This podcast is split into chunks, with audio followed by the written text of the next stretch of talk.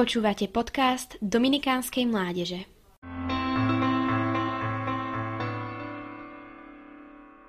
Božie prikázania. Na čo nám vlastne sú? A nebolo by nám lepšie bez nich? Končíme, milí priatelia, práve štvrtý tematický cyklus kázaní mladých a tento bol o Božích prikázaniach. Tak na čo nám teda sú? Každá záležitosť sa osvetľuje cieľom, ktorý sleduje, Nemôžeme úplne pochopiť konanie nejakého človeka, kým nevieme, o čomu ide. Hlbokú pravdu o živote nespoznáme, pokiaľ neporozumieme jeho cieľu. Aký je teda zmysel Božích prikázaní? Je ním bláženosť, videnie Boha. Naozaj nás celoživotné odriekanie môže priviesť k dokonalému šťastiu? Církev to tvrdí. Aby veriaci v Krista mohli vlastniť a vidieť Boha, umrtvujú svoje žiadostivosti a s Božou milosťou výťazia nad zvodmi rozkoše a moci.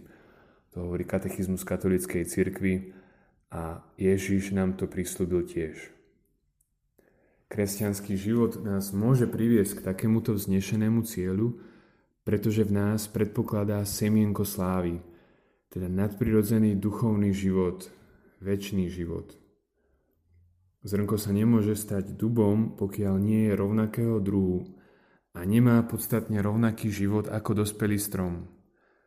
Podobne dieťa by sa nemohlo stať dospelým človekom, pokiaľ by už nemalo ľudskú prirodzenosť, hoci v nedokonalom stave.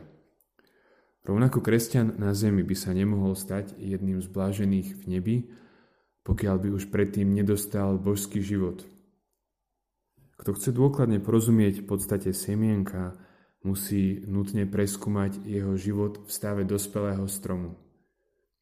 Ak chceme pochopiť podstatu života milosti v nás, musíme ho považovať za nejakú embryonálnu formu väčšného života.